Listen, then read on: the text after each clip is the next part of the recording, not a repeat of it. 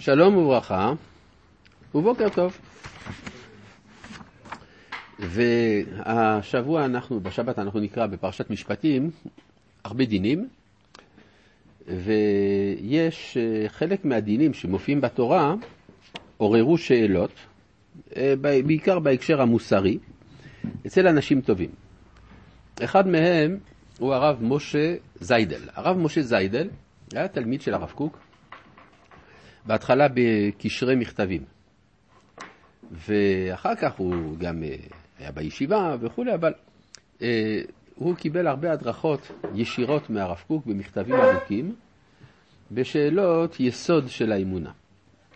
באותם הימים, האדם היחיד כמעט בעולם שאפשר היה לפנות אליו בשאלות האלה, היה הרב קוק בעצמו. ואנחנו רואים כאן אה, דברים, לפעמים גם לוקח שנה עד שהוא עונה. כן, הוא מאוד עמוס הרב קוק, אבל הוא לא שוכח את אה, הרב משה דוקטור זיידל, שאיתו הוא מתכתב באהבה רבה. וכאן יש פה באיגרת פתת, באיגרות ראייה, איגרת ארוכה, אנחנו לא נלמד את כולם. הרב דן בשתי שאלות שמטרידות. אחת, העבדות. עצם קיומה של העבדות, כי תקנה עבד עברי ויש גם עבד כנעני. עצם הרעיון של העבדות הוא דבר שמבחינה מוסרית קשה מאוד לקבל אותו, ובפרט אה, העולם התעלה אה, במאה ה-19 עד כדי הבנה של הצורך בביטול העבדות. באמת כך היה, על זה הייתה מלחמת האזרחים בארצות הברית.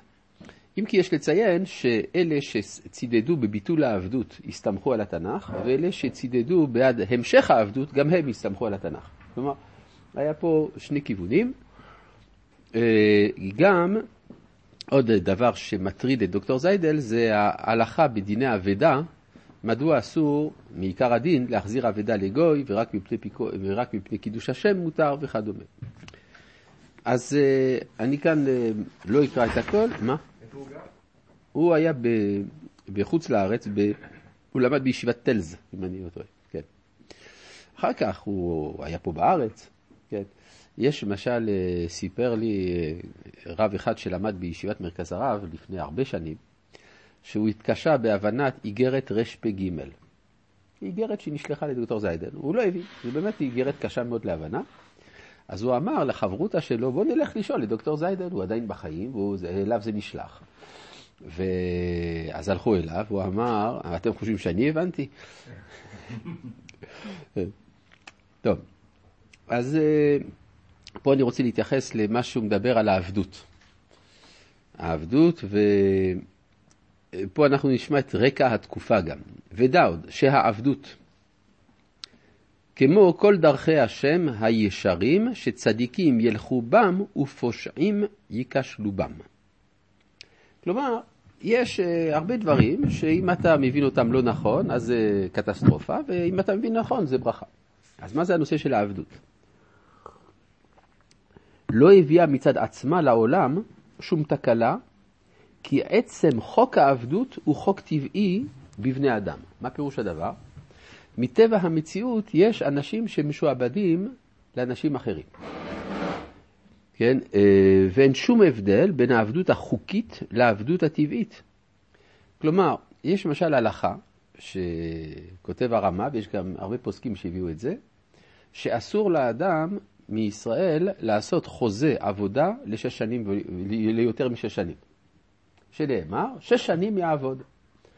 זאת אומרת, אה, הרב ישראלי בכלל התנגד אה, לחוזה שהוא יותר משלוש שנים וחצי. כן, שנאמר, משנה שכר שכיר, עבדך שש שנים, אז אם כן, שכר שכיר זה שלוש שנים וחצי. זאת אומרת, יש עבדות מטבע הדברים. הייתי אומר אפילו אדם שהוא לכאורה בעלים, גם הוא עבד. למשל, אדם מוכר, הוא מוכר עגבניות, אז הוא עבד. למה? כי מי ביקש ממנו למכור עגבניות? כי הוא צריך כסף. בשביל לעשות uh, כבוד שבת, בשביל לתת צדקה, לא משנה. אבל הצורך הזה זה כבר סוג של שיעבוד. השיעבוד הכלכלי הוא, הוא נתון עובדתי במציאות. כלומר, לא התורה חידשה את העבדות, וגם לא החוק חידש את העבדות. אלא העבדות היא בעצם תרגום בחוק של מצב נתון.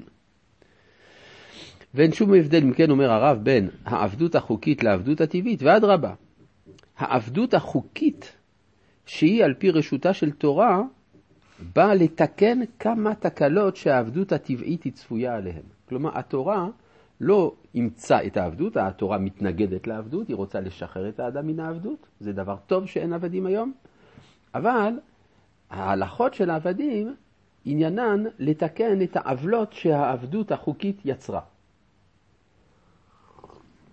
למשל, הרי המציאות של עניים ועשירים, חלשים וגיבורים, דבר מוכח ונהוג הוא, אם כן, אותם שקנו להם נכסים מרובים, כלומר קפיטליסטים, שהם משתמשים בכוח המשפט לשכור עובדים עניים לעבודתם. הרי השכירים הללו גם להם עבדים בטבע מצד ההכרח החברותי. כן, אנחנו כאן מרגישים את הרוח הסוציאליסטית המנשבת בעולם באותם הימים. כן, שצריך, לי, אומר, איך אומר מרקס? לפרולטרים יש רק דבר אחד להפסיד, את כבליהם. והנה, למשל העובדים במכרה הפחמים, כאן אנחנו נכנסים לאמיל זולה, ג'רמינל. כן? פה הרב כנראה אה, מודע לספרות הזאת של אותם הימים, והנה למשל העובדים במכרה הפחמים שהם נשכרים מרצונם. כן, הרי מי ביקש ממך לעבוד במכרה? אתה החלטת, שמעת שמחפשים עובדים במכרה, אתה מחפש פרנסה, אז אתה נהיית שכיר. אז תגיד, אתה לא עבד? ודאי שאתה עבד, למרות שזה מרצונך החופשי לכאורה. הרי הם עבדים לאדוניהם, ובוודאי חלק האנשים שהם צריכים להיות שפלים במצב לולא הרשעה ששלטה כל כך בליבות בני אדם עד כדי רמיסת משפט, הנה אם היו עבדים קנויים קניין כסף, אז היה מצבם יותר טוב. למה? למשל, עכשיו אנחנו צריכים להערות מוסריות לדאוג בעד חיי העובדים, מה שנקרא ועדי עובדים, יש חוקים להגנת העובד, יש זכות השביתה, כל מיני דברים שנקנו בהרבה מאוד עמל. נכון, בסדר, אבל אה, בלי המשוגעים העולם חרב. אבל זה טוב להיות משוגע? זה טוב להיות משוגע, אתה מתנדב, מה? לך תתנדב, מה?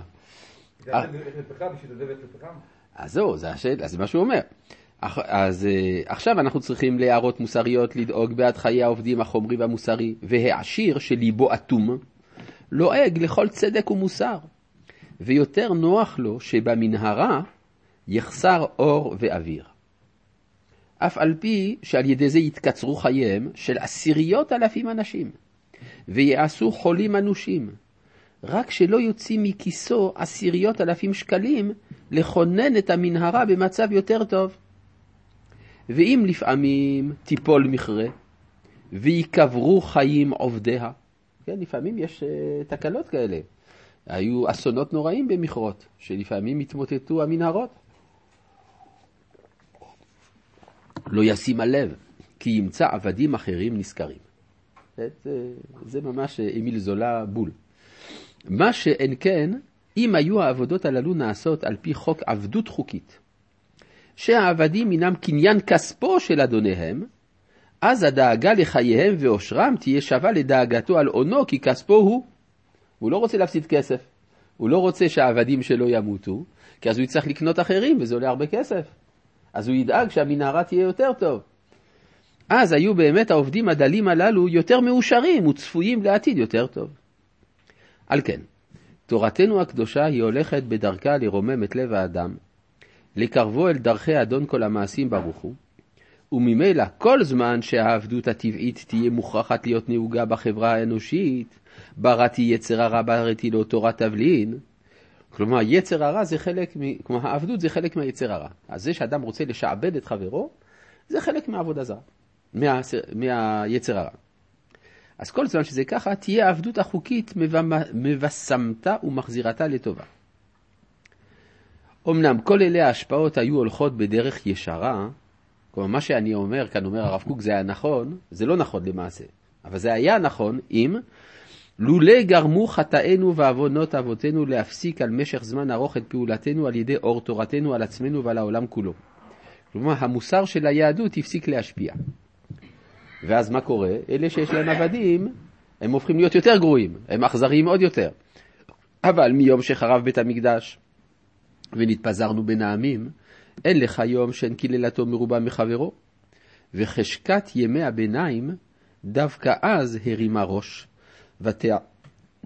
ותעוות את יושר התעודה של אורחות חיים, ותעשה העבדות למפלצת.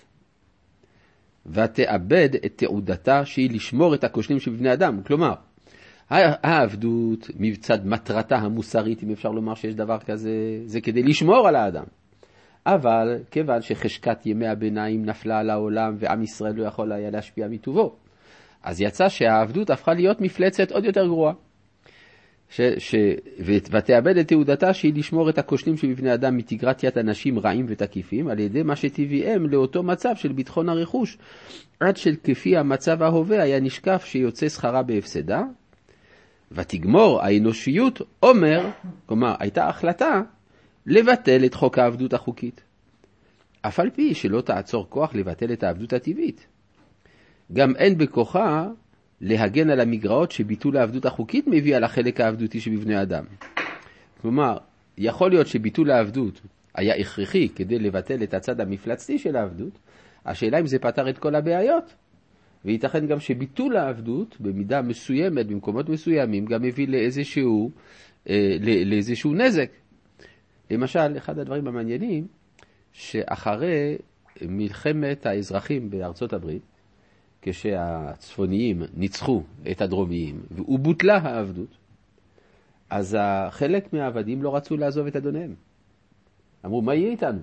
כן, אתה זורק אותנו לקנטים, לא נוכל להתפרנס. אנחנו אוהבים אותך, רוצים להישאר איתך. היו מקומות כאלה. אולי, אמנם זה לא פופולרי, זה לא פוליטיקלי קורקט, אבל זאת האמת. יש גם דבר כזה. מה? כן, כעיני שפחה אל יד גבירתה, כן. כעיני עבדים אל יד אדוניהם, כעיני שפחה אל יד גבירתה, כן עינינו אל השם אלוהינו אשר עוננו. כן, זה הרמב"ם מביא את הפסוק הזה בסוף הלכות עבדים, כדי להראות שעם ישראל נוהג בדרכי יושר, ולכן העבדים אוהבים את אדוניהם. כן? מה שאין כן אצל הגויים שיש אכזריות. הרמב"ם אומר את זה, זה מעניין. הוא מדבר על עבד כנעני, לא על עבד עברי. זה צריך להיות גנוז בתורה תקופת ההוראה שמציון תצא תורה, ועשרה אנשים מכל לשונות הגויים יחזיקו בכנף איש יהודי לאמור, נלכה עמכם כי שמענו אלוהים עמכם. אז תכיר החברה האנושית כולה, כי אחרי תיקון הלב, להיות לב בשר מלא יושר, חנינה, חסד ורחמים, ראוי וכשר הוא לירודים שבבני אדם שיהיו כולם מסורים תחת חסות מעולים וצדיקים חכמי לב, שתהיה דאגתם עליהם מתייחסת כיחס הקניין. ובזה ימצאו אושרם וביטחונם בחיים. טוב, השאלה אם אי פעם תתחדש העבדות זו שאלה גדולה מאוד. לא נראה שהאנושות בדרך לזה בכלל. אבל מה שהרב כאן רוצה לומר, שכאשר אתה בא לשפוט איזשהו מוסד, כגון מוסד העבדות, אתה תמיד צריך לעשות, לעשות חשבון מה זה היה מבחינה היסטורית, מה הייתה המטרה, ומה היו החסרונות כמובן, אבל גם מה היו היתרונות.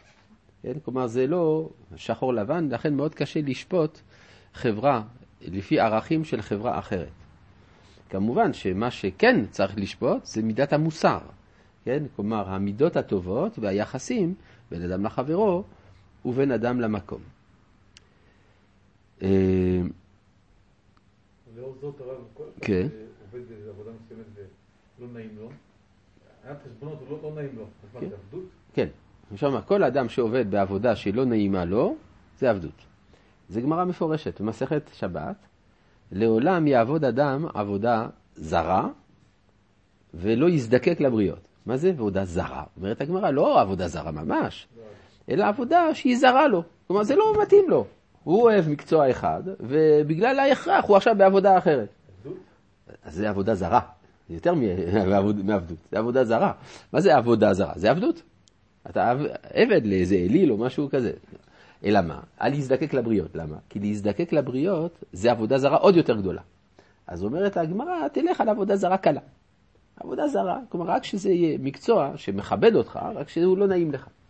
יותר טוב מאשר שתפשוט יד. כי זה עבודה זרה בריבוע. אז זאת אומרת שעבודה זרה זה, זה קיים בעולמנו. אז יש הרבה אנשים שעובדים עבודה זרה. אני זוכר פעם אה, פגשתי אה, בחור מחוץ לארץ, אומר, אני הולך ללמוד אה, רפואה ואני לא אוהב את זה. אז אמרתי לו, אז למה אתה עושה את זה? הוא אומר, כי אימא שלי רוצה. טוב, אז בסדר, אז הוא עובד עבודה זרה. כן, טוב. מה? האידאל הוא שהעבדות הטבעית תתבטל? העבדות הטבעית ודאי שהיא תתבטל, אבל זה ייקח זמן. מה שגורם לדבר, לביטול העבדות הטבעית, זה ההתפתחות הטכנולוגית. כלומר, היום אנחנו במצב שבזכות ההתפתחות הטכנולוגית, רוב העולם יש לו משהו שהוא לא היה לו לפני מאה שנה, פנאי. כן? פעם, משני אחוזים מהחברה היו בעלי פנאי, האצילים וכדומה.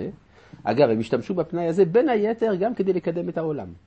כלומר, האצילים שלא היו צריכים לעבוד, עסקו במדעים, עסקו בפילוסופיה, עסקו במחשבה על איך לתקן את העולם, וזה מה שהביא את המהפכה הדמוקרטית. כלומר, המהפכה הדמוקרטית היא תוצאה של פעולתם של העריצים.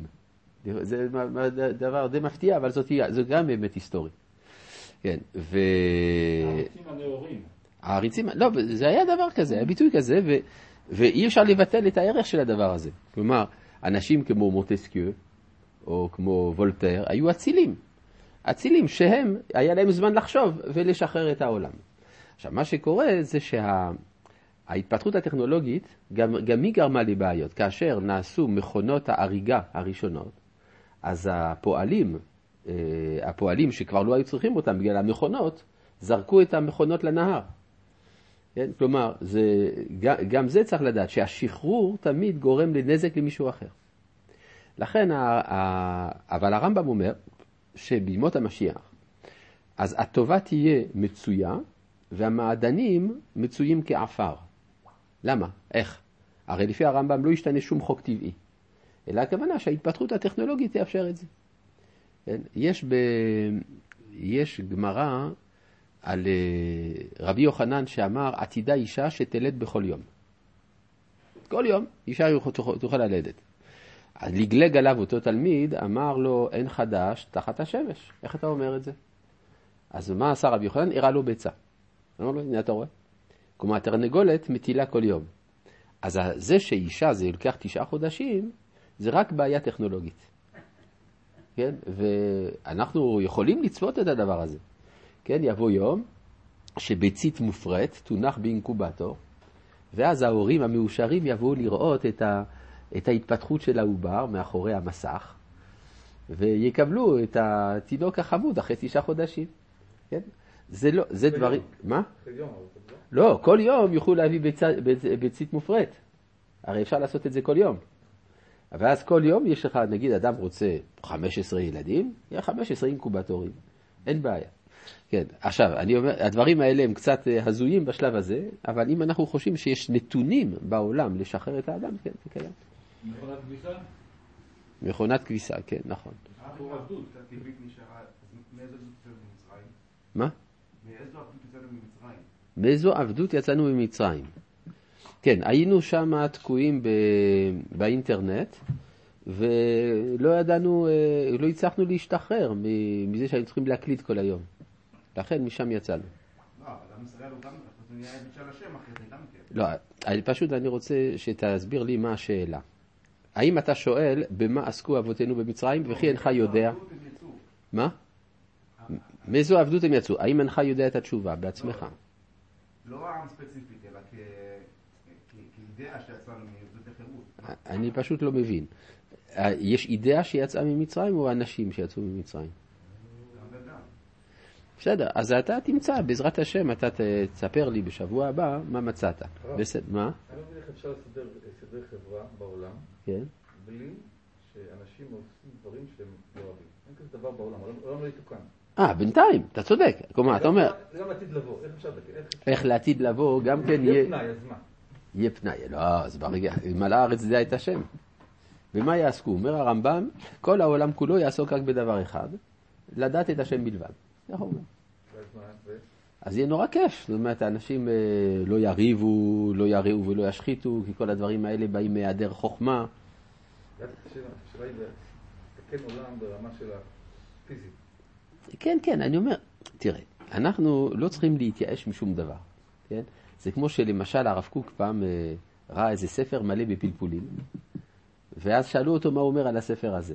זה הפלפולים מאוד רחוקים. הוא אמר, תראו, יבוא יום שאנשים יעופו מכוכב לכת אחד לשני, כי זה דבר טוב ויפה, וכל דבר טוב ויפה יהיה. אבל לא הייתי בונה על זה שיקולים מעשיים עכשיו. זה היה כדי לרדת על הפלפולים של אותו מחבר. עכשיו, תוך כדי הירידה של הרב קוק אתה לומד דבר מאוד מעניין, שהוא אומר שכל דבר טוב ויפה יהיה. אז לא צריך להתייאש משום דבר. טוב, רבי חנניה בן הקשה אומר, רצה הקדוש ברוך הוא לזכות את ישראל, לפיכך היא באה להם תורה ומצוות, שנאמר, אדוני חפץ למען צדקו יביא תורה